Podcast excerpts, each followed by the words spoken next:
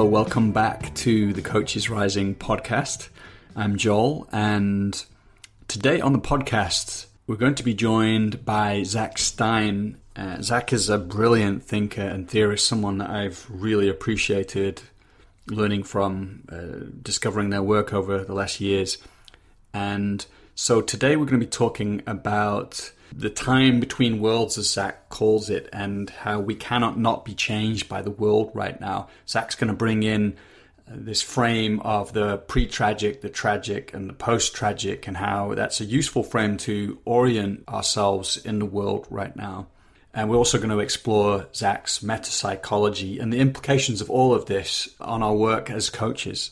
Zak is a writer, an educator, and a futurist whose work focuses on social justice and education through the lenses of developmental psychology and integral meta theories.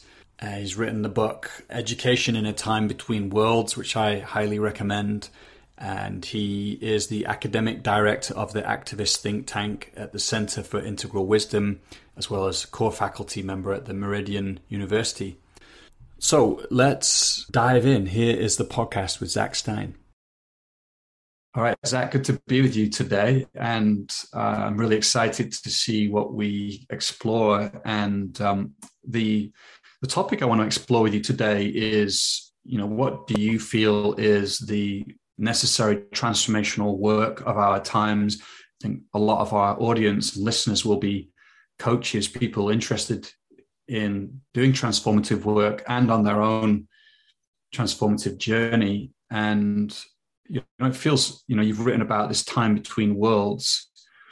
And I think many of the, the axioms or principles we've we've held about what transformational work could be or what the purpose of that is for and the worldview it's held within, I think are potentially up for grabs at the moment and to be questioned. And so uh, that's what I'd like to do today is, you know, kind of like zoom in and zoom out and, um, and see where it takes us. And so I guess I'd just begin with, I mean, we'll, we'll talk about death today. We'll talk about collapse. We'll talk about ensoulment.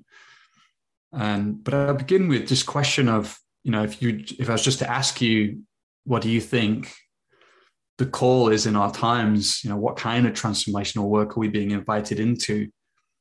What would you just say off the bat? Hmm.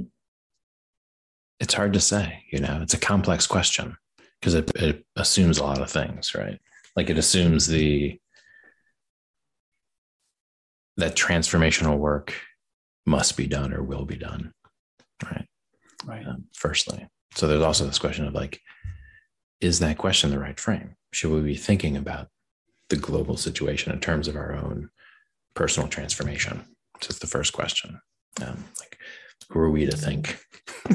like that's the way to view it. And then the other question that's kind of built into that question is the nature of these times. Like what, what does, what, what are the times? And as I've said, uh, the, the notion of a time between worlds um, suggests that there's no way to avoid transformation. So there's this question of like, is personal transformation the right frame? And then there's this other question built into your question of what what is how do we characterize the times? What are the times? And I've spoken of it being in a time between worlds. And if we take that frame of a time between worlds, then you can't not transform, right? That the that built into the epoch itself is a kind of inexorable, ubiquitous unworldly and constant transformation, constant change. Um, so, in that sense, that's why the question seemed almost not like it was like a, it was jarring to me because I understand the times is so, so ungrounded, so churning us through different identities and different challenges. Um, that one doesn't need to go out of one's way to transform, right? And so it's kind of like that notion of like a transformative practice is almost from a time, uh, from a time when we had a world and when the world would lock us in place. Uh, and when we'd have to somehow work against the inertia of the world to transform ourselves to then transform the world. right. But in fact, we're in a situation where the world is constantly knocking us off balance and constantly demanding that we transform because it is transforming. Uh, like it is under a complex crisis of systemic distress and reconfiguration. Can't stay what it is. And so that means that it's not so much that we're called to like work against the inertia of the world and and become a change agent. It's like we are always already change agents right now because the whole system is in so much flux. Um, so it's kind of a reconceptualization where it's about um, looking at the world as a as a flow with a telos, right, with a direction. That when the world comes apart, it has there has to be a reworlding, right, or the end of everything. That's one option, which we can talk about existential risk. But otherwise, the thing has to come back together somehow, uh, and so there's a pull of the future, um, and uh, so in one sense, we're called to not make this about our transformation and actually make this about the transformation of the world that we are called to participate in. Uh, feel into the call of that future, uh, which is also a future self, the self, yourself from the future, uh, which is different than the one self of pure consciousness, let's say state experience, enlightenment, capital E self. Right? Self from the future is more like a unique self that draws you into a particular niche in the telos of the future. Right. So there's a feeling and a perceiving that's necessary. And it's a feeling and perceiving with like an eye of value, with an eye that detects what is what is of value and how one can bring one's own value to that. Uh, so this is now getting quite abstract and a little yeah. bit uh, i'm misbehaving a little bit because i'm not answering your question. I'm saying actually the question is actually different than what you're asking you know? It's exactly why we're in this conversation so i really appreciate it. And perhaps like the the latter part of what you're talking about now i you know i get the sense of ensoulment in a sense you know something calling us forward into our uniqueness. But I want to I want to kind of just come back because there's so much in what you said there, and I, I appreciate that you actually kind of ref, refuted the question in some way. Um, and so, like, if I just you know kind of try to make sense of what you're saying, it's like I, I hear that actually the question itself uh, proposes that there's a, a self that can you know um, kind of enact its own transformation in a world and, and, through some kind of effort and will but actually you know like if we look right like right now life is growing us yeah? Like there's so much change and disturbance happening that that, that life is growing us and and that we want to question in some sense that whole paradigm of like individual self-actualization in some way or what might be some of the things we're holding inside of that but there, there, there's an emphasis you're making on the on the collective and and if you could say a bit more about what i'm saying I like to, flesh it out a bit more mm. yes that was the kind of the first moment of that of the arc of what i said had concerned you know the primacy of individual trans, self transformation uh, that was like posed by the question it wasn't that I rejected the question. It was like there's questions within the question, actually many questions within right. the question. One of them concerns this: like, is it is this the place to start when we're asking questions about our situation? We start with our concern about our own self transformation, and and what's interesting is that is kind of like part of some of the ideology of modernity, which is some of the ideology that's coming unwound, right? Which is this abstract individualism. Uh, and of course, I'm not saying you're saying that, nor your listeners would they be naively kind of modernist and abstract individualist, like win lose metric kind of like, you know, thing. Most people know that personal transformation involves a, a, a, kind of a broader social field of relationship. And often it's a changing relationship that one can actually transform, but still it's posed as individual transformation, you know, and it's sort of the kind of like Protestant distillation of the pre-modern communal and kind of guild system turns into the capitalist modern form of individualism where you're responsible for your uh, absence or presence of success. And that's a sign of sin or grace. And so the abstract individual then becomes even legally separated from everything else. And it's kind of your responsibility to you have, you know, gained this much wealth or not. And those are those kinds of models. Um, and so really it's hard to get out from that model of the self. And it had dignities as compared to, let's say, pre-modern or pre-pre-modern, you know, versions of self, so far as we can understand them, right? Like there's a reason that we wanted to valorize the individual over above the fiat dictates of the feudal lord and try to move towards a form of open society. Um, yet at the same time, there was a fabric of social connection that was clearly kind of broken as modernity began to institutionalize this abstract individualism and legal codes and you know tax codes and forms of schooling and forms of family things of that nature. Um, and so one of the things that the world's doing now as it transforms you know the anima mundi right the soul of the world is what we're caught up in which is transforming. Say it's growing us it's calling us with its implicit telos. And one of the things that's unraveling is that kind of modern slash postmodern story of the abstract individual. Um,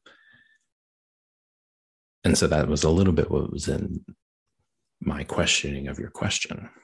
It was about um, what's the right unit of analysis here, and and it's not to abnegate individual responsibility. It's not to say that. It's not to say one shouldn't be concerned about one's choices, you know, and responsibilities and obligations. It's not to say that, but it is to say that there are there's more in heaven and earth than is dreamt of in our personal philosophy of self-transformation. and so you make plans about your own self-transformation and God laughs at those plans and says there's other things that are actually in store for you. Um, uh, so in this case, we don't have to arrange for ourselves to go through initiation processes that you know shatter us and allow us to reconstitute ourselves like the world is constantly offering us. That kind of initiation because we're in a time between worlds. Again when the world is clear. And you know it's easy to pass on value and sense making from generation to generation. Then you do need to sometimes disrupt find ways to get initiation to get yourself out of the stuckness of the world and perhaps some people are still sheltered enough where there is a kind of stuckness and inertia. But my sense is, yeah, we don't need to be arranging for initiation. We need to learn how to react to the initiation that the world is giving us, which precisely because we can't control it, sometimes we don't want to even see as initiation that, oh, this is the test.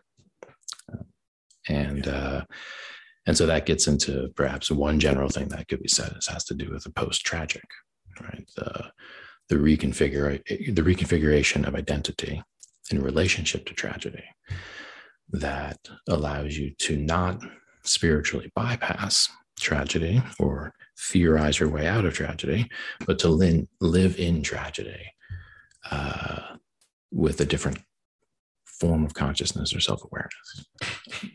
And so, you know, uh, yeah, so I kind of I'll leave it there.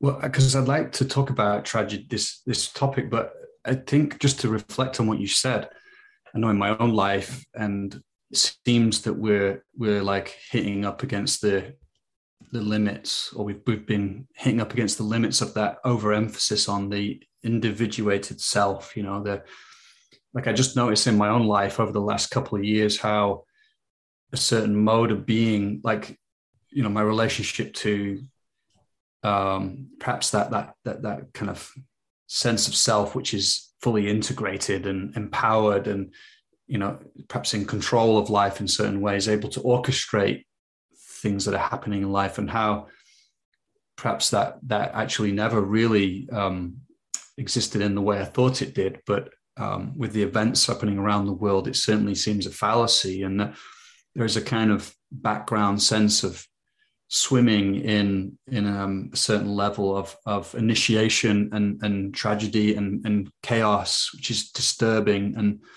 confronting, and and so. Um, and I think you know, co- in the coaching field, like may- maybe a lot of coaching has been oriented around the actualization of oneself, the perfection of oneself in some idealized place, you know, where one will become powerful and successful. And so, um, and and yet, like what I'm curious about, and maybe this is where we go into the post-tragic world, is like certainly seems like there's a necessity now on a collective level for for for you know people to be in the kinds of relationships where we're able to to i don't know what the word would be like to to not to process but to to be um and again maybe the word trans- transformed is not the right word but to to move through this together you know that relationship and this is where coach coaching can come in that people can be in the kind of relationship where we can meet the tragic and we can meet our own sense of of death and and in so be, be, something new can begin to come in you know. And so yeah i think that's why i'm interested in speaking with you today is because perhaps there's a new kind of conversation on a on a you know a very like personal level that that's that's necessary or that that can be supportive. Yeah i mean i agree. It's it's not it's not the case that the the work that one can do to kind of like build and strengthen identity and character and especially to kind of organize uh, your relation to life and to social conflict and things like that that's that's necessary right? That's 100% necessary. And in fact one of the things that you know the world does is destabilize our ability to even do that to even just self-regulate. So if you understand ego not as like a bad word like used as a bludgeon by you know spirituality enthusiasts like ego is like evil. No but you think of ego as the necessary function of the psyche to kind of like self-organize and maintain some sense of control over the world right? We, everyone needs an ego. And one way to think about the post tragic is actually that you can re-solidify normal ego functioning in the context of total utter tragedy. Like that's what it means. And normal ego functioning includes a sense of like, you know, have an, integrity of identity, and like there are things that I do control, humor, love, and all those things become possible when you have a well-integrated ego. What tragedy does is destroy the capacity to think you're somebody. Like it, it you, your whole, and again, there's that sense like, how can I possibly just go along with my day when there is, when there's so much tragedy, right? When I am myself in in it how do I, you know, make a cup of tea and just like enjoy and enjoy it? Right. Like the ability to just feel in control of the ability to get simple pleasure, right? Uh, from just base reality. Uh, again, humor, an interesting example of this. Important sign of like ego integrity, the sign of the ability to transcend circumstances, humor. Um, and uh, and so yeah, so that is the challenge put to us by these situations that are inexorably tragic and deepening of tragedy uh, is to uh, is to maintain simple sanity again in the face of it which is like a refuge usually for people around around you. And uh and so in that sense it's a it's similar to what coaches would have always done right? Which is to get that you get to get that ego secure and then to have it actually advance like to uh you know to accomplish right? To grow and be more skillful and more capacitated and efficient and all that stuff it is wonderful. Um, uh, but in this case often we're just being asked to find a way to metabolize uh, tragedy and complexity and kind of like grow into that demand without be, without our without becoming completely destabilized right? Um, like there's a way to destabilize yourself against tragedy by ignoring tragedy that's the pre-tragic where actually you get advice on how to like spiritually bypass it you know? Oh all those people suffering it's their karma to suffer. You don't actually really need to be empathetically involved with them. If they had done different things in their past lives they would have you know blah blah blah um, or it's their fault because they just didn't work hard enough to get out of the situation they were in right um, and, and so those kinds of narratives that allow you to kind of take away the sting of the reality of the tragedy. Uh, and then you maintain your personality. Um, but as I said, the definition of a tragedy is that it, it kind of destroys your identity, at least temporarily when you're in it. Um, and uh, that's why it's kind of so overwhelming. It has mythic qualities. You're actually holding an experience that's bigger than your identity because you didn't make it, you couldn't control it. It intimately involves who you are, nevertheless. uh, and so, so it's a deep thing to deal with. And so, for a time when you're in the tragic, and it takes some time. Sometimes the tragedy is happening and you're pre-tragic for a long time, and you don't really look. You can't really look at it. Um, and again, so the, right, the first step in grieving cycles is like denial, right? Like you just know it's not really actually happening. It seems really bad, but it's not really happening. So it actually takes work to get into the tragic, and a lot of therapy is often that. It's like, no, let's rewind and deal with the tragedy that happened to you all those years ago, which you've talked yourself out of looking at just so you could cope. Right. And uh, so the facing of the tragic is a huge deal. Um, but then you can get stuck in the tragic, stuck in these patterns, re traumatization uh, through the re experiencing.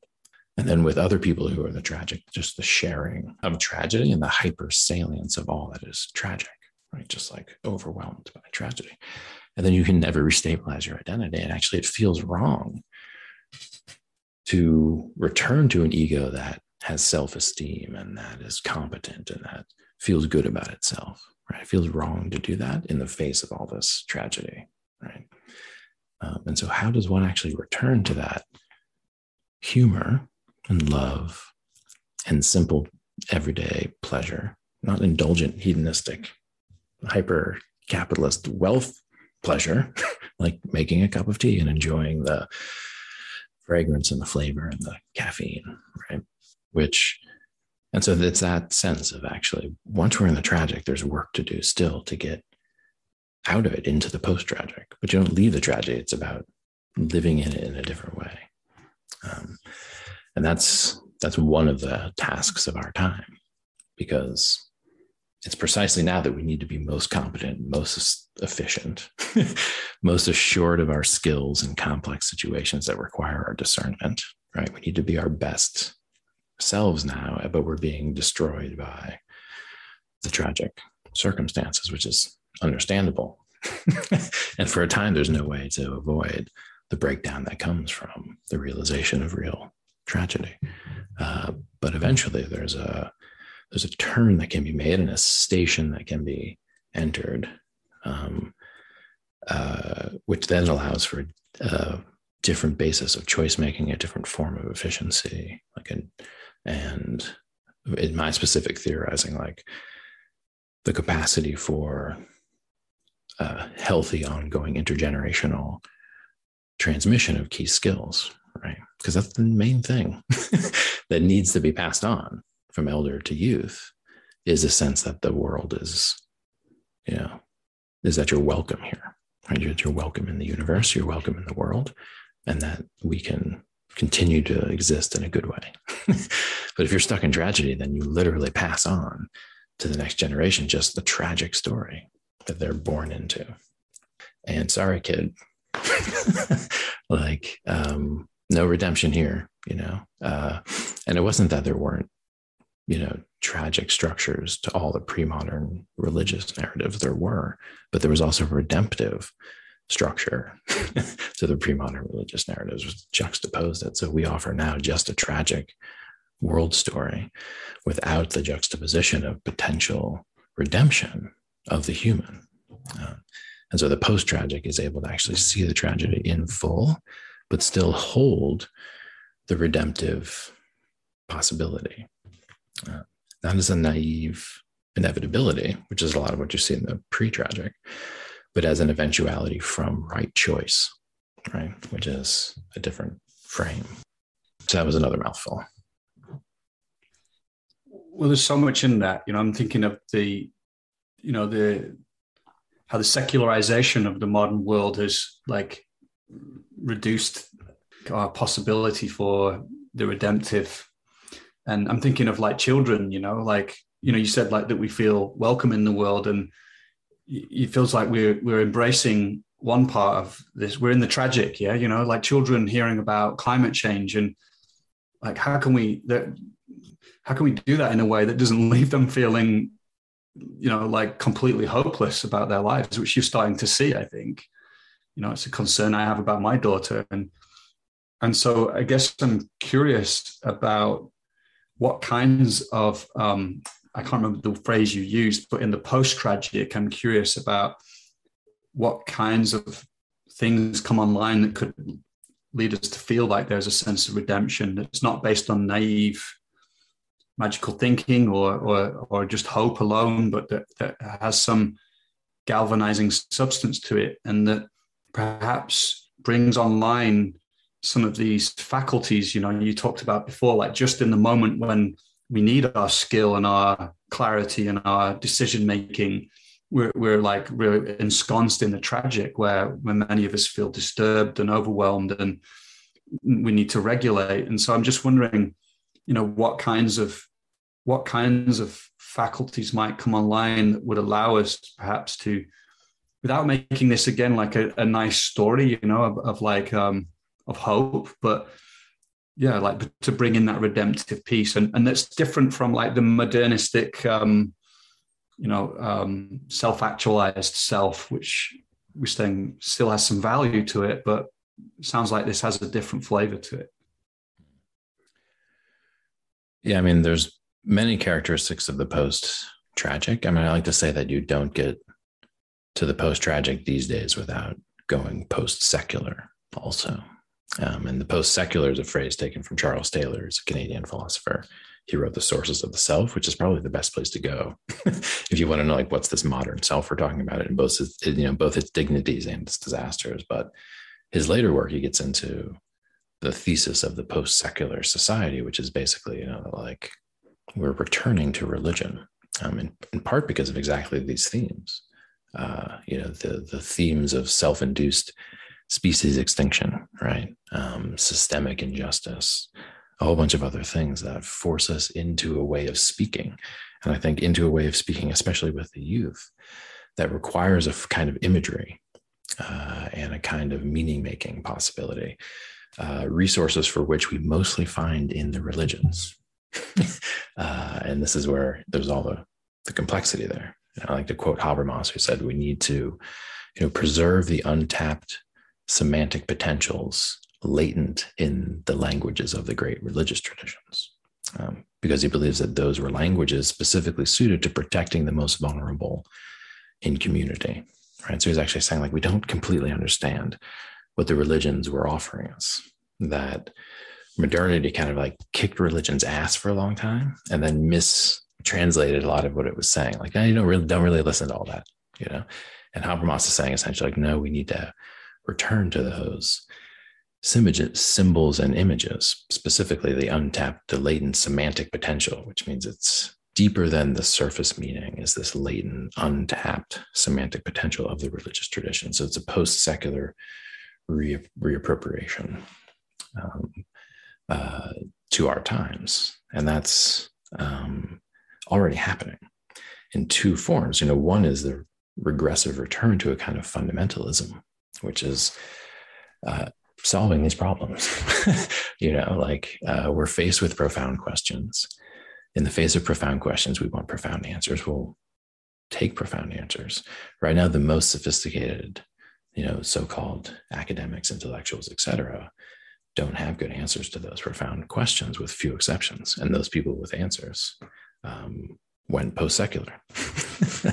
uh, and so, so that's that's I think one thing to think is that you know that you, you only deepen into a new station of, of ensoulment. This is from my psychological work. You only deepen into a new station of ensoulment, like moving from the pre-tragic to the tragic to the post-tragic by reformulating the basic images that constitute the root metaphors of yourself. That's a mouthful, right? You move through cognitive yeah, development. You, yeah, yeah, yeah. You move through stages of cognitive development by gathering all of these concepts and ideas and putting them together in more complex structures, which makes you more capable of dealing with the world and, and social situations through language and action and things of that nature. But ensoulment is about the deepening of character structure, personality, and identity.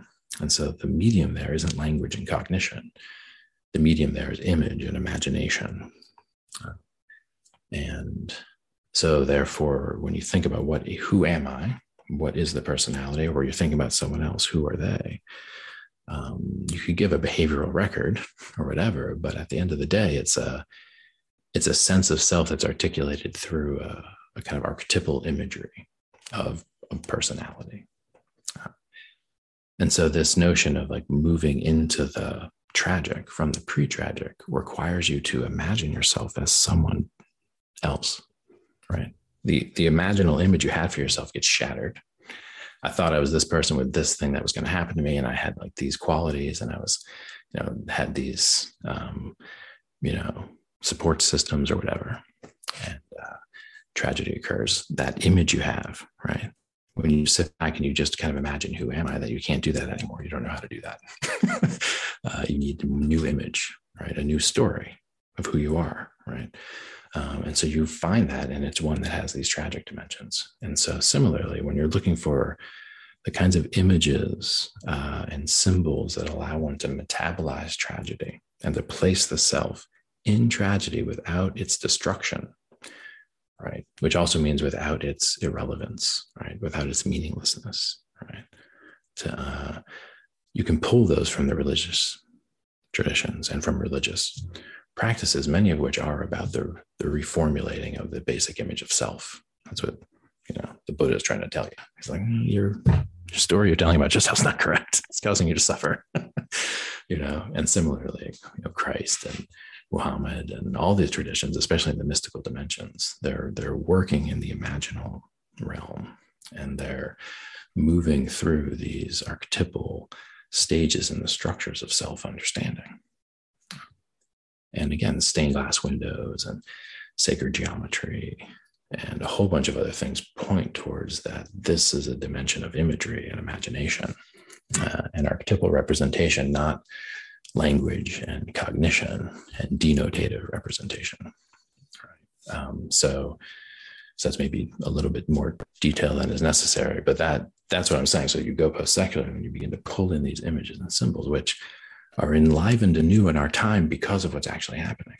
And this is one of the things you find in like research on post uh, traumatic growth, right? Not post traumatic stress disorder, but it's opposite which is someone who goes through a traumatic event and actually becomes a better person as a result of going through the event post-traumatic growth it's it's studied one of the things that occurs as predictive of that which is to say like you know 100 people go through a tragedy like 30 of them get post-traumatic growth.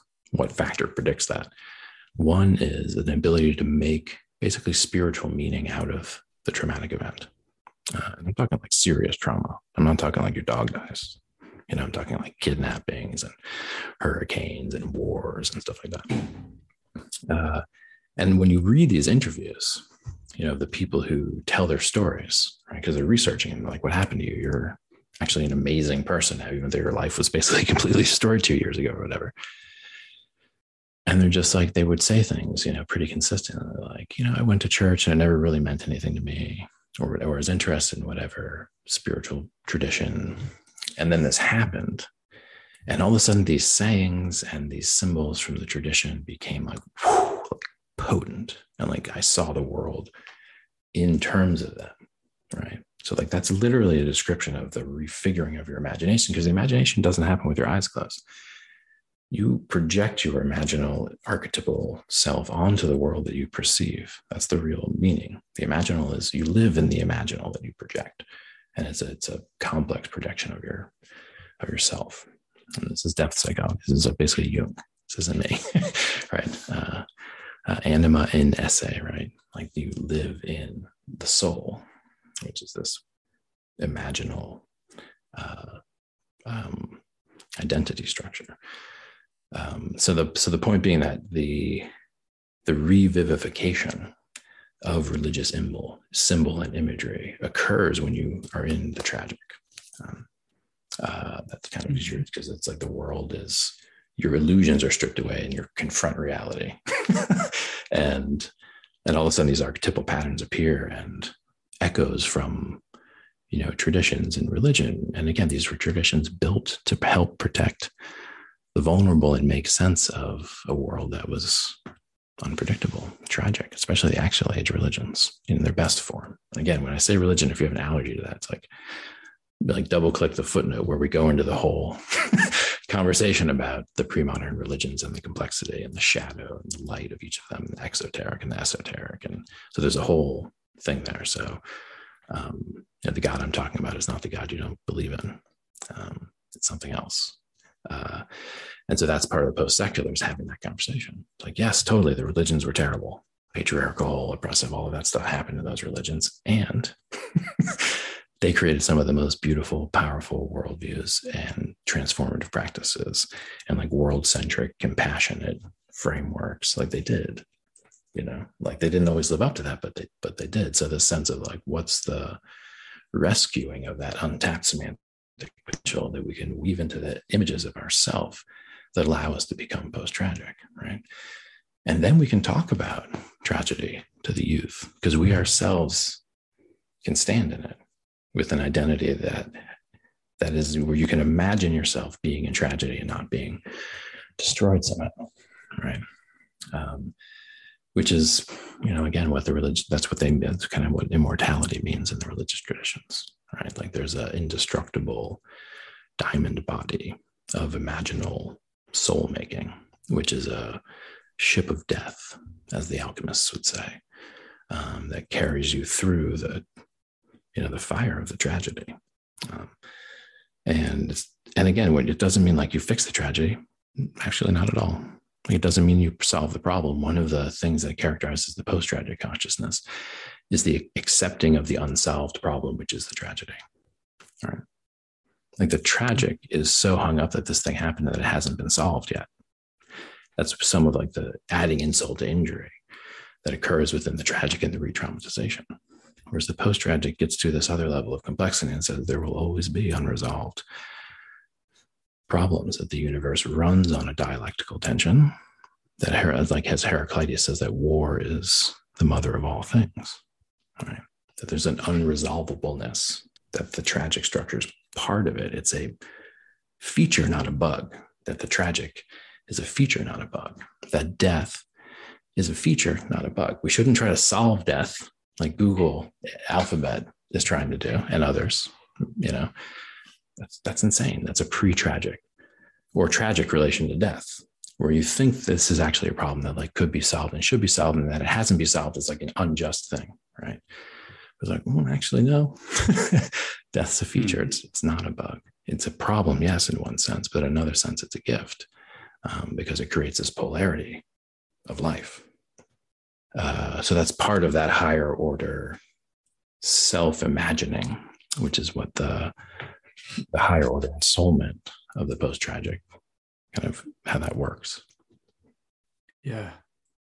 So much in what you said there. Um, I just think about how the, the because of the, the, collapse and the tragic these days because of the secular world can have this nihilistic sense to it, you know, and and that there's a tragedy in that, you know, and that I'm hearing you kind of talk about a kind of like re-enchantment of the world. Um, it's just funny when you talked about stained glass windows. I remember being in France one time in this beautiful old medieval church, and the sun was shining through the stained glass window, and I and I and it, I mean, I just felt what that did to me. You know, it opened me up, and it was a moment of medieval medieval psychotechnology. Yeah, exactly like euphoria and, and expanded consciousness. And i walked out of that church in in, in just a, such a deeper sense of wholeness and um, you know gr- gratitude. And and i felt touched by that window. So and um i guess i'm curious about the the um how we might relate to the you know you talked about how the, the, the world is like this imaginal world you know that it's not just imagination and dreams but it's actually you know the the world around us is it, we're swimming in that imaginal and and, and so I get a sense of like the the, the depth or the, the, the poetry, the reenchantment of the world. It's not just this materialistic you know um, inert thing and and i'm curious then how we might orient towards specific this might talk we talk about ensoulment here like what what like my my unique expression might be different than yours you know like there might be different imaginal symbols that that resonate with me more than you because of who you are and where you are in your life and and and so i'm just curious if you could speak a little bit about you know how like as you said in the in the in the tragic we're we're, we're like we're being revivified like symbology is being revivified because of we're in in relationship to death and death sounds like an educational kind of um, experience in that and you know it's an important part of education um, and and so but like what what is that path you know? Is the path that we're we're like and again you know i'm careful not to like appropriate you know things like the word of a path and um you know like try and try and like prematurely like claim some kind of um end goal where there's a perfected sense of self. But i'm just curious if there's like a um you know what what we might orient to in that place. Like yeah are we are we like looking for or are we are we like is the work to like open and attune to like what like lyrics touches what what what movie characters touches or uh, you know um ancient myths and spiritual characters or you know and and there's something about that that it's speaking to something in us that one is wanting to be enlivened and, and and expressed in the world and that that is part of that move into the post tragic that in some sense we're able to encapsulate things in our own in our own living myth or something. Mm-hmm. Yeah. Yeah that's well said at the end there. Yeah that the anima mundi right which is the stained glass window. And you know the faces on the street the anima mundi is there. And it's real. And i'm not saying i'm not an idealist saying we project the world. Like we live in a world. We are real in a world of realities. But many of those realities are imaginal um, that the stained glass window would have that effect on you is an imaginal truth. Um, uh, and so there's like a pre-trans issue here. So if you're a fan of like Ken Wilber's work, you know, whenever you have a set of like stages or stations, the pre-tragic and the post-tragic sometimes can be confused, right? Because in the pre-tragic structure, you're like getting signs of the universe like in a kind of narcissistic way that things are working out for you right? Like the pre-tragic notion of kind of like synchronicity um, and kind of like the you know i forget it was but like you know basically you think about something and you'll kind of make it happen. Like those naive new age notions are are pre-tragic right? That the world's trying to tell you something right? And in the tragedy you are kind of in one way confronting the world, and the world is telling you quite a bit. Um, uh, and so that naive notion that everything's going to work out and that it's being woven together just for me and you know like when i call in something to the universe it will appear in front of me and i will have manifested you know my future self like through willpower and spiritual you know prowess in the tragic, that idea makes no sense. In the tragic, like actually the universe is kind of maybe conspiring against you and maybe all of us, you know? Um, uh, and so one of the things that the post tragic does, which is again confusing to people in the tragedy, like in the tragic, because they confuse it with the pre tragic, is that in the post tragic, um, the anima mundi uh, becomes more transparent, uh, which is to say, you become more aware that you are projecting your imaginal field onto the world. Um, and so, therefore, more synchronicities begin to occur. Um, uh, and the reading of the signs left by the agency of the anima, of the anima mundi. You say what you mean by anima mundi as well, just for, so this is yeah. the soul of the world, right? So this is another way of saying like the collective unconscious, but imagining it not as something that resides in the invisible consciousness, but actually as that's the collective unconscious is woven through. It lives in the stained glass window. Let's put it that way, right? Like it lives in that dude in the sports car driving down the street. Like that was just an archetypal expression that just went by. Now, if you can see it, catch your own projection of like the power and eros that this guy is trying to get from the sports car you know see that to all the other like pseudo immortality projects that like character you know it's like you can just start to read the kind of book of imagery of the world in a way that deepens the world into myth and therefore out of a meaningless tragedy and into a meaningful tragedy which is what a myth is. Right. Um, and so that sense of yeah the deepening one's perception of one's kind of like being woven into the world which is another way of undermining that sense of like i'm transforming my own soul that the ensoulment process is Zak getting deeper and deeper and everyone else getting left behind. And like now Zak's the most like ensouled dude you know like actually no the ensoulment process is the deepening of the anima mundi. It's the it's the finding one's continuity and discontinuity with this flow of you know value and reality and archetype that you can participate in. And so again with the religious traditions that the language can be interpreted at the pre-tragic level you know that uh, you know you can't understand how god works and but something is being worked out right you can understand it at the pre-tragic level basically telling you it's going to be great for Zak uh, and at the tragic level that makes no sense and you don't want to hear that shit right? That God's working it all out and I don't understand how it works. Come on. like you're seeing all these people dying completely unnecessarily. You could totally unjust system. Like God's not working it out. Right. So the tragedy just denies that. Again, the post tragic um, uh, reconfigures that self where that makes sense again, but in a different, in a different way.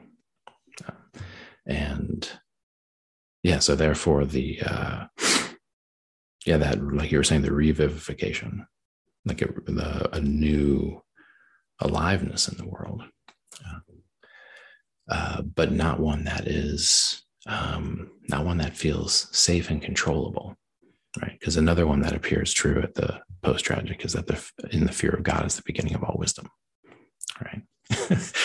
Which is to say, you realize that the messages you're receiving aren't necessarily telling it's all going to work out for Zak. In fact, they're precisely showing you how it's not you're going to die. Your loved ones are going to die. And the situation is going to become more intense, right? All the plans you thought you were going to have will not work out. Um, and yet it's telling you something else about the anima mundi. It's telling you that your energies are woven into it, right? Um, and therefore that there's a kind of assurance of a form of continuity and immortality. And that sounds nuts, but this is like Robert J. Lifton, who I've spoken about before a lot, a psychiatrist who worked with survivors of Hiroshima and did a whole bunch of interesting work on uh, the kind of state of the modern psyche under the shadow of existential risk. Um, and one of the things he said it did to us was that it destroyed our sense of symbolic immortality.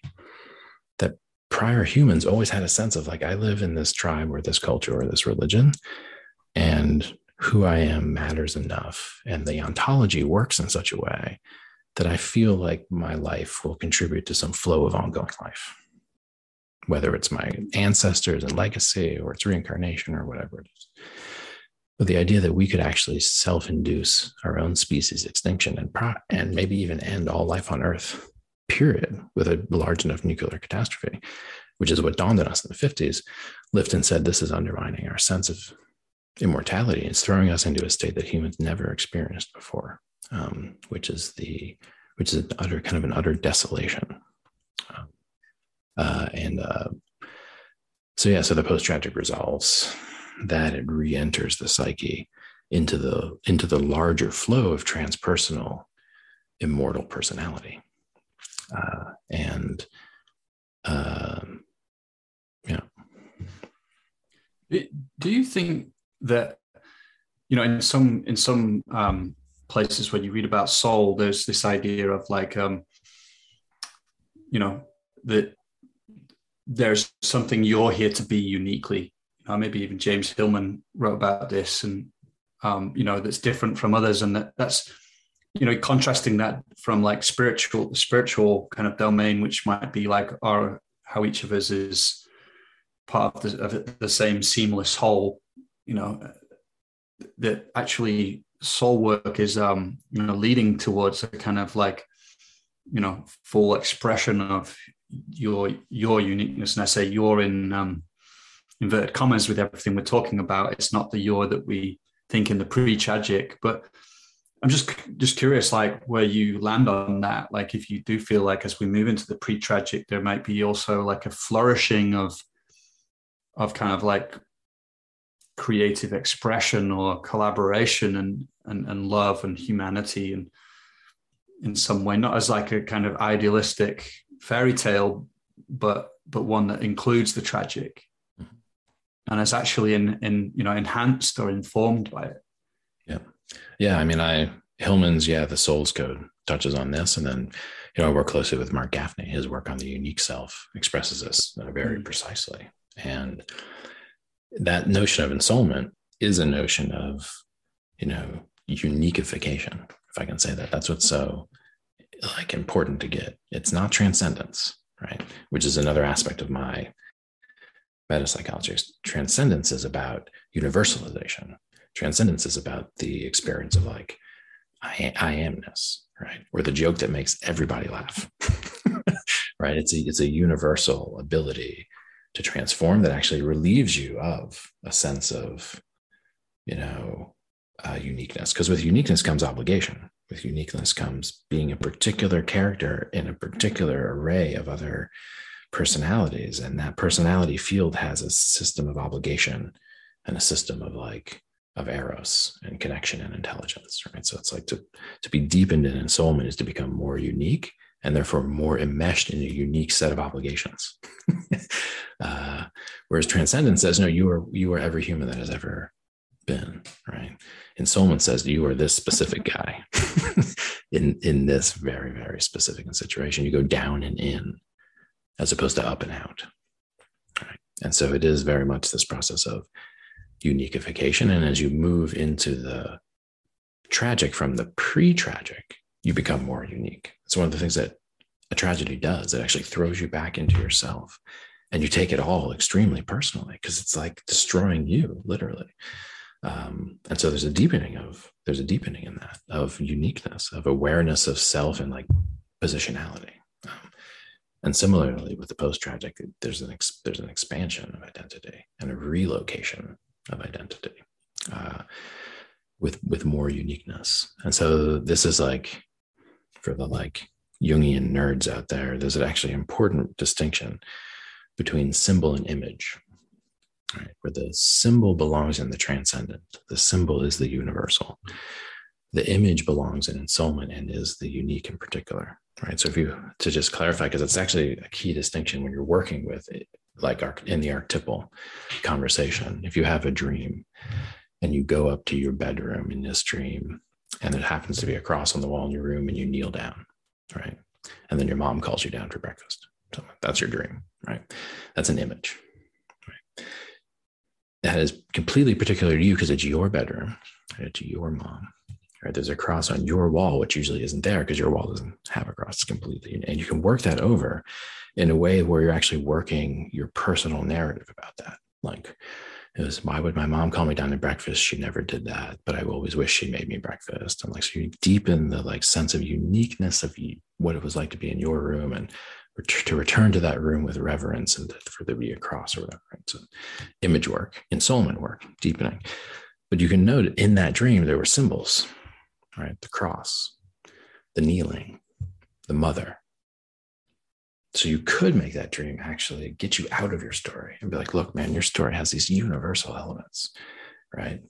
Mother, everyone had a mother who they wish cooked them breakfast, you know, except the ones who had mothers that cooked them breakfast and then they wish they did something else, right? So it's like the mother archetype. You could talk about just that, and it would actually get you out of your uniqueness into your universalness. So both of those are are key, and you don't get uniqueness without universality. They're related.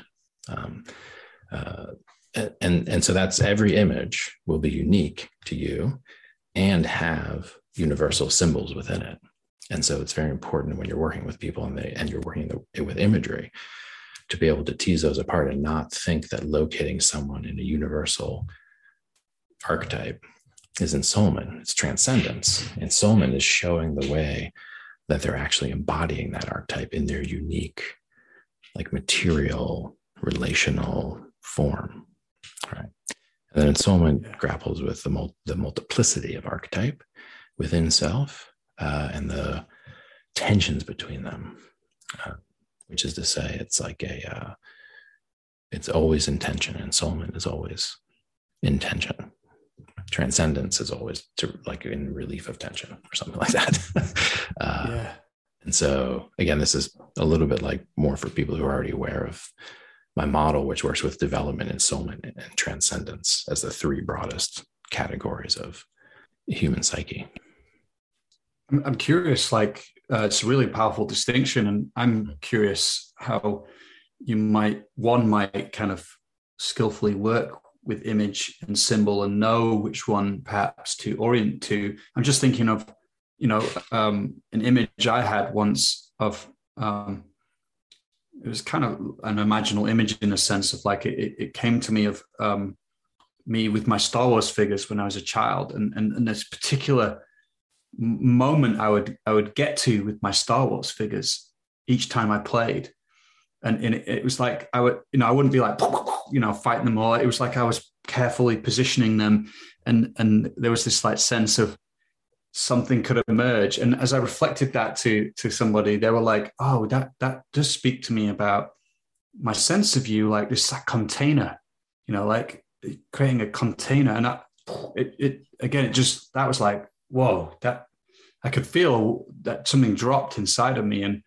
it just kind of made sense, you know. And and it's like something came online more fully with that reflection back, and so that speaks to me of of image work in a sense, and um, and I'm curious, like, yeah, how how we might um, relate to image work, but also know when when to turn to which, you know, like that we don't kind of disturb someone's beautiful image work by relating to it only as symbols, like you're referring, or yeah. or when we might need to turn to the symbolic.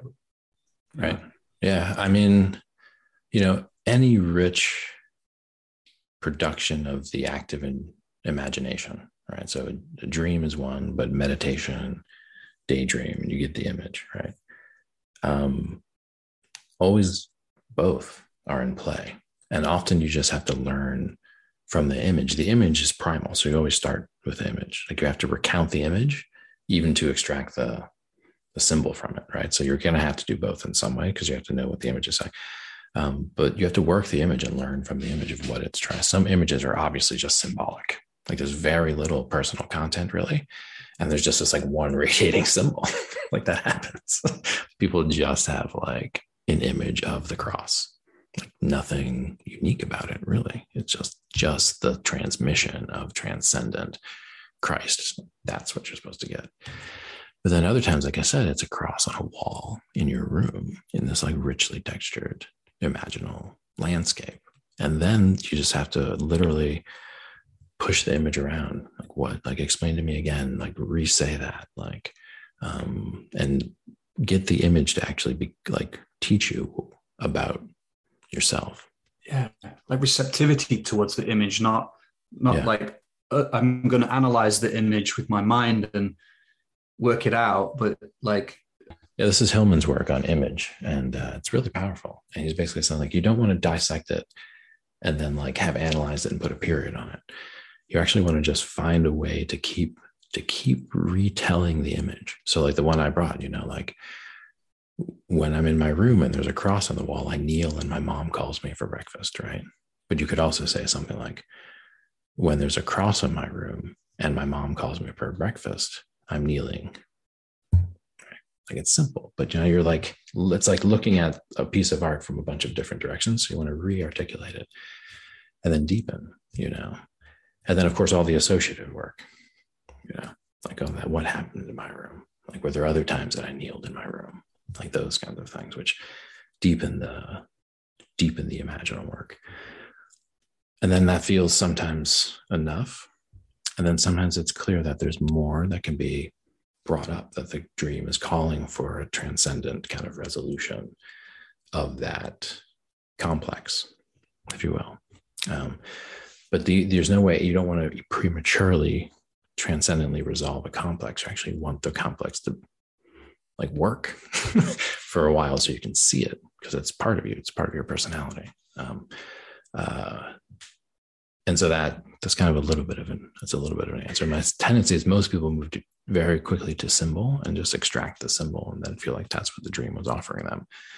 But it was offering them more. It was offering them the ability to learn just from the image itself, not from the archetype of symbol in it, but just what your imagination was showing you. Like this is the this is the imaginal field.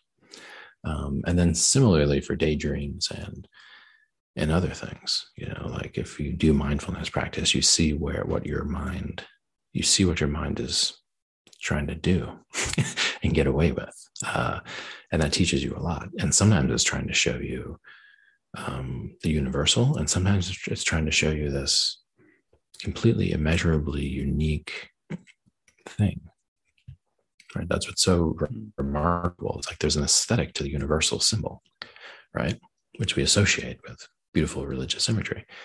But then there's also an aesthetic to the completely unique and non replicatable, like this tree branch in this sunlight, right, on this day. Right. So there's that. And again, this is an unresolvable tension between the universal and the unique, right? Between what's the same in the universe and what's completely different, and that they're completely related to one another and yet completely always in tension. uh, even as an energy, you can feel in yourself like you want to be more unique, and yet you're also completely indebted to the culture that you live in. So you, and there's a part of you wants to be more like the things that you admire in other people, right? So there's this drawing together of sameness and uniqueness that is key. And you don't want to resolve that.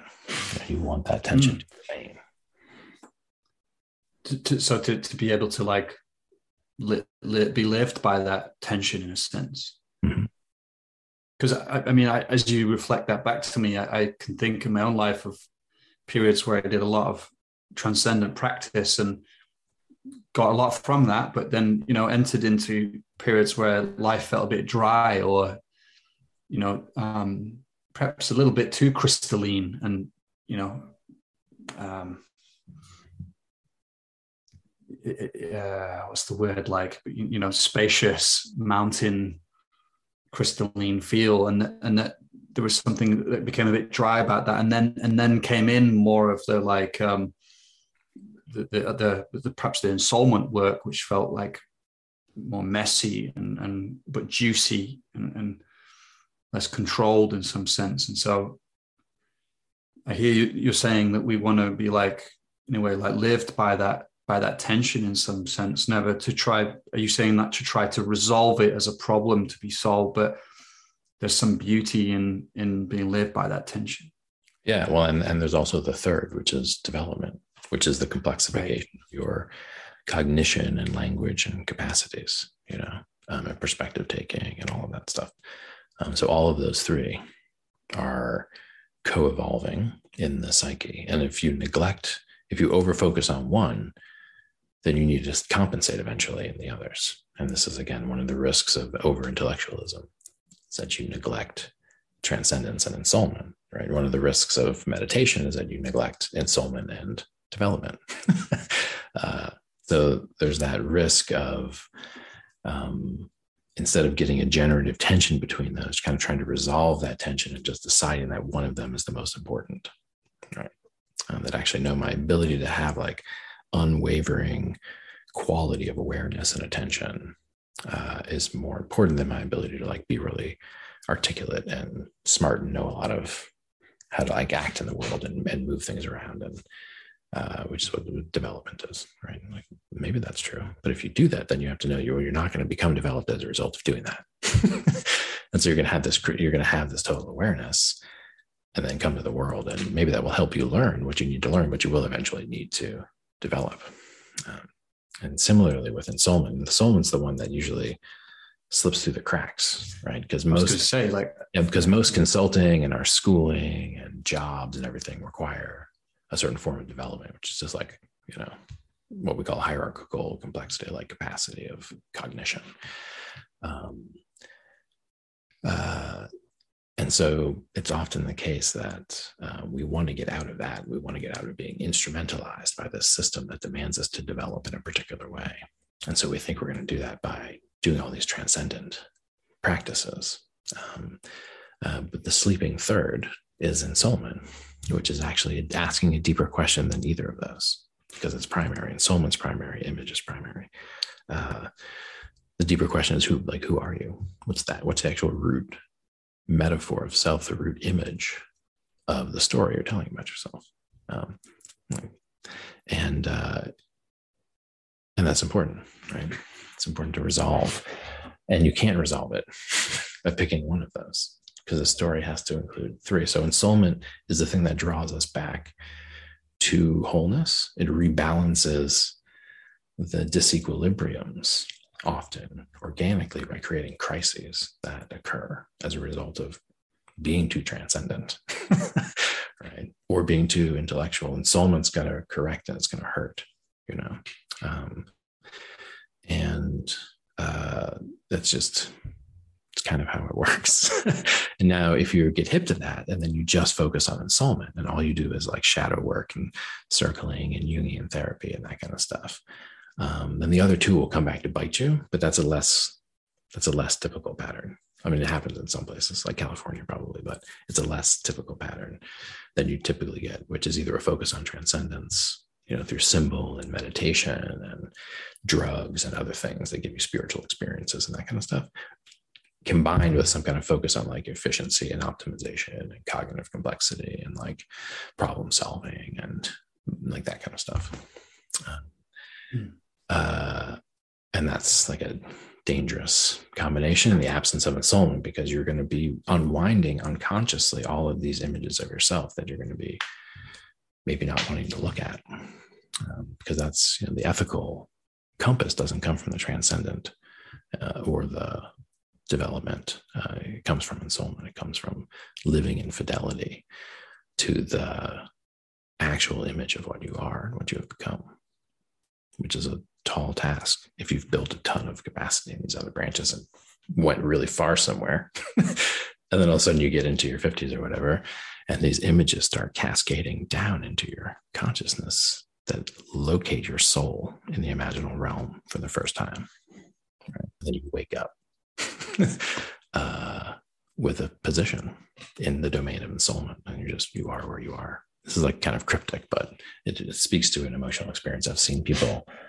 go through and experience in my own time. Like that, there's always this cycle between these three. So, any deep intellectual work or deep transcendence work or deep ensoulment work is going to be answered by the other dimensions. Um, uh, again, like uh, people can be thrown off balance by experiences, like profound, profound meditation experiences or profound, profound, you know, visionary drug experiences that can't be integrated into the other, in given the position of their other capacities, right? Um, so yeah, so I guess some of what I'm saying here, and some of the focus of my metapsychology in general is, uh, you know, just trying to get people to pay attention to the, you know these discrete domains and that you can advance in them independently of one another. But ideally you should be thinking about weaving all three together. Um, uh, so but you know it's um that's just my opinion. Well it's an opinion i like and you know resonates with me. And particularly that it does feel at least in my circles you know there was a lot of emphasis on development and the transcendent and less on ensoulment seems like that got a particularly hard time in the uh, modernist worldview you know where we want to kind of everything has to be explainable and yeah mindfulness is cool because we can see neurological correlates you know so we can accept that. But something like the word soul is you know in a reductionist world it's like immediately thrown out as not being something worthy of explanation. But then we've lost this enchantment of the world. And um, I guess like you're answering, perhaps you're answering my question in a way now of like, what might be the transformational work in these times, you know, which is like, yeah, you're at least advocating for there's these three streams and that each of them are really important and that we can actually that, that they can be in tension with one another, but we can actually, because my question now is like, maybe this comes back to like, you know, coaches listening, what we can do, but um, how, it's like okay so you mentioned like circling as a practice you know as a, as an ensoulment practice and possibly um possibly yeah. I, and I, i'm just wondering is like are there are there practices which might might train all three at once you know or is it is it more like we want to you know use the the best practices of each and and that they can inform one another? I'm guessing like is there a is there a self which encapsulates all all three of those domains you know? Because like the transcendent domain they would say like they might have one version of what the self is you know? There is no self. Self is you you know everything. There's this i amness and therefore they're refuting all these images that that show up as being distractions you know?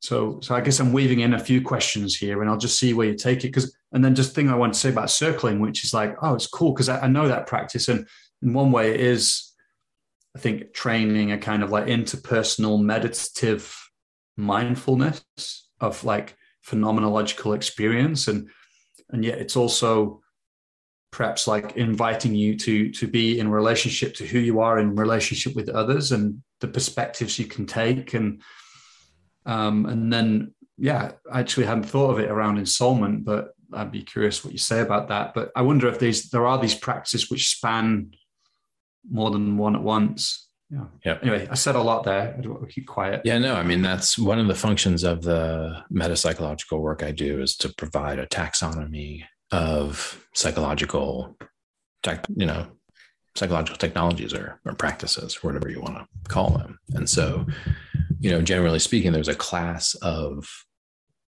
practices, techniques, pedagogical approaches that were pioneered by the developmentalists. You know, so constructivist education being the one that most people know, and then kind of updating that through more contemporary work in adult development, you get all of these approaches that get class and are just moving people up through vertical stages of development. So that's like a whole class there. And you can think of the academy trying to do that too, like schools mostly are trying to focus on that dimension. They're trying to focus on development, you know, getting this person richer language, mathematical capacity, like facility with the world and with human relationships and like that kind of stuff.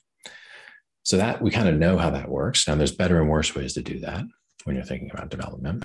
And instantly, like learning any new capacity, like learning to meditate, learning to do circling, there's going to be some development in there. So these things can't be completely separated. It's about which one is primary, right? So there's those set of practices.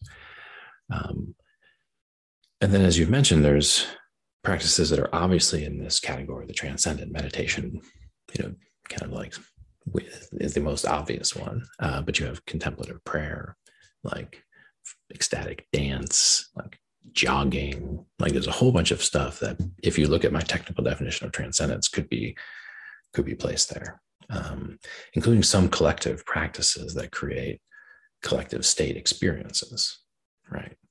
Um, so, like going to a music concert or sporting event. Um, will often allow for things that should be understood in terms of transcendence. But again, all three are always involved. So then there's a, but, but again, this is mostly about like, you know, the way your awareness and consciousness is altered and the, you know, repositioning of your like most basic like locus of awareness. Like that's what the transcendent does. Uh, and then again, with ensoulment, there's practices there. This is mostly where you put like depth psychology, like classically speaking, like deep psychotherapeutic work in the Jungian or Freudian or Lacanian traditions. You're you're doing ensoulment, and then more contemporary work with like Gestalt psychology, and counter groups, uh, circling, dream work. Like this is all in the ensoulment domain.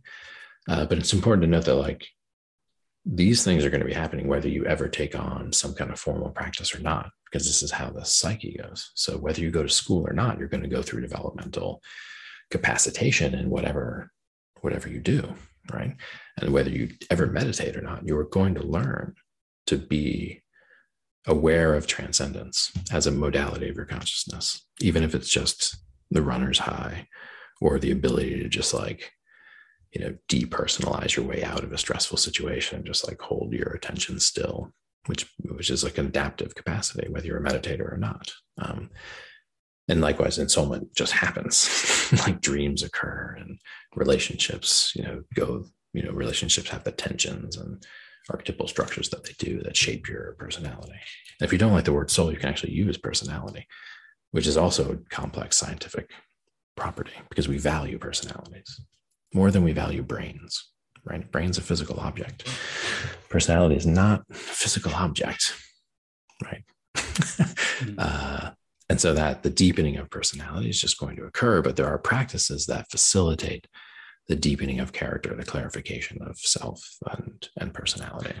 And so those, so then you can imagine, in some sense, the pre-modern religions didn't differentiate these and kind of solve the, the, whole the whole problem at once, like with monastics and churches and and feudal system kind of like stuff. Um, and uh, modernity, in a sense, separated these uh, in terms of the way we understood ourselves. Um, and now one of our tasks is actually to, to find a way to re to reintegrate. Um, and uh, that's important because these are again these are basic modalities of interaction and learning like personal evolution and so to have them housed in fundamentally different institutions and to have those institutions like look skeptically at one another right? because it's not just like okay there's the academy that kind of does development and then there's like the spiritual scene that does uh transcendence and you're like oh, how do they view one another right? Well the academy is like super skeptical of the spiritual scene and the spirit and the spiritual scene is super skeptical of the academic scene because you guys are overthinking it all right? Because you're not enlightened or whatever. Um, and then psychoanalytical stuff never even got culturally really that accepted, especially in the United States. In Europe, it's a little bit different. But again, there, what you went to is mostly uh, certain forms of eventually, you know, HMO kind of health plan run cognitive behavioral therapy that can be bucketed like a basic medical intervention, which is not what psychotherapy was ever intended to be. It was intended to be a long, drawn out process of relationally catalyzed ensoulment or deepening or maturing of personality right? Um, that like that's that's the one as you're pointing out that was the least welcome in modernity basically because modernity is great with you being like a really efficient well-developed emotionally self-regulating worker. It's not comfortable with you having like an unconscious that's going to cause problems with your relationships and your work. Um, and uh,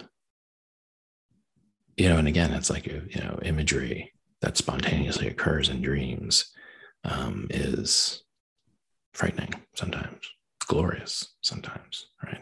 Sexual, violent, um, unrealistic, chaotic. Like you want to invite that in to like this well like oiled machine that modernity is trying to build where there's like no room for error and everything's super fragile and you want to bring in like this dude's crazy dream is like a valid source of information about how he should shape his personality. It's like, that seems a little bit like a bad idea. Like, let's keep ensoulment out of the academy, out of the boardroom, you know, and let's preference those modes of transcendence that actually kind of grease the wheels of this machine, right? Allow us to just deal with the fact that it's bullshit. Well, at least I can control my attention and not get so upset about the bullshit, which is important, right? But ensoulment won't allow that ensoulment will overwhelm you with images of the injustice and the potential justice right? It will give you that and change your personality. Um, so that's a little bit of kind of that. And so that yeah ideally you get practices that allow all three to occur. So i see it less as like one practice that does all three and more of like rhythms of practices um, and like cycles of practice and I believe that there's a kind of a natural rhythm that goes from ensoulment to development to transcendence to ensoulment to development to transcendence and like that. I think that's a it's one of the loops that was discovered early in psychology that there's the kind of emotional personality motivation which enables learning and then a learning is crystallized by like an aha moment where it becomes part of you and you transcend the prior you and become the new you that knows that and then that gives a new image of who you are and a new motivation. And then that pursues learning. And then the learning gives you the aha moment and you transcend and become someone new and then back. So there's a cycle there. So, which means that if you're working with someone who's been meditating for a long time, the next step is ensoulment, not development. If you're working with someone who's just been doing shadow work for a long time, and trying to get deeper and more ensouled, you actually need to get them into intellectual clarity before you bring them to symbol and transcendent awareness. And then if you're working with someone who's over intellectual, you need to find a way to shut their mind up before you can introduce the imagery of the new ensoulment, which is to say you move to transcendent before ensoulment. So there's like a cycle there. And again, my metapsychology is built on basic metaphysics like Landry's immanent metaphysics or Charles Sanders Peirce's metaphysics, which work with these foundational ontological triples that have basic metaphysical relationship, similar to like Wilber's four quadrants. So, and again, but it's reflected in basic psychological theorizing. And again, it's like you're teaching a kid mathematics. Where do you start? Do you start with drilling and killing him on the numbers? No, that's starting with development. You actually start with like, hey kid, who are you? Okay, cool. Here's why you need to learn mathematics. Let's like weave you, let's like build an image in your mind of like you as learning mathematics. Like you have an image of a future self knowing mathematics and you want that. Like you're working on the motivation. Who are you? Why do you care about mathematics? Like we never start that way. we go right to the mathematics. But the good teachers know that if you don't hook them with their personality and their identity, um, and actually literally paint them an image of like, here's you knowing mathematics. uh, then they're like, awesome. uh, you're never going to get them to work that that hard. They'll have extrinsic motivations and they'll they'll try, but they won't be learning at nearly the rate and intensity that they could if you could make it part of their soul's vision of itself, right? Uh, and then if you move right from mathematics to something else and then to something else, and you don't let them transcendently cohere, right? Which is to say, have the aha moment that I am the transformed person with a new skill, right? And like vision's changed. Um, awareness is altered for a few moments from the thrill of the learning, right? And you're like, look at yourself anew. You have to allow the integration of learning um, and then the reimagining of self. So that cycle is pretty fundamental. Um, and it has that power of like deep, each one deepens the next um, in that, in that way. So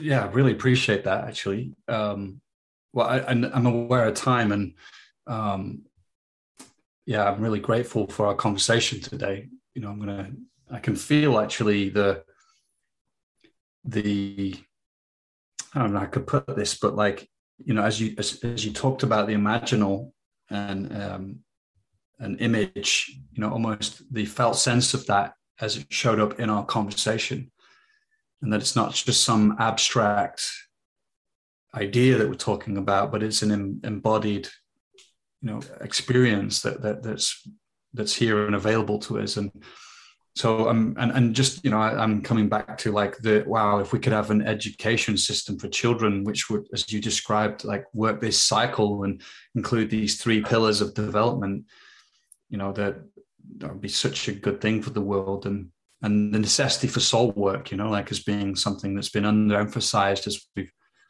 yeah, as we want to explain things away too much, and I think it gets lost. And so, yeah, I just, I just am expressing my my gratitude to you for for sharing everything you've done today and and um, immersing yourself in this work. So, yeah, I'm really really pleased to be able to share it. Yeah, thank you. It was a pleasure. The time really went by. It was, I just we got going there. So thank you. And uh, yeah, we're just it's just really the tip of the iceberg. You know, those three aspects of psyche are foundational, and there's yeah a lot to say about education, how it could be reconfigured, and and other other things as well. Uh, and it's the root, I think, in many ways of the of the meta crisis, if you will. You know, like it's, it's basically a crisis of the psyche before it's a crisis of technology and infrastructures and all that stuff. So those people working on the psyche as psyche with psyche, uh, coaches, psychologists, intellectuals, it's like they seem far away from like carbon recapture and like, you know, AI weaponization and all that stuff. And in some sense they are, but in another sense, the changes in culture and superstructure and psyche are a precondition for for us getting out of this. So I'm just also nodding my head at you and your listeners that this work is is key, and we need to have a new image of what we're doing uh, in terms of like revalorizing the inner work, which is I think one of the things you were getting at with questioning, you know, the importance of personal transformation. So so onward and upward. And thank you for the uh, for the time as well. Just a, a, heads up again, if you're not on our mailing list and you want to stay in the loop about other things we create, then head to coachesrising.com, put your name in the sign up box there. You'll also find some of our other offerings, our online trainings for coaches there. And just want to end by wishing you well, and I'll see you again next time.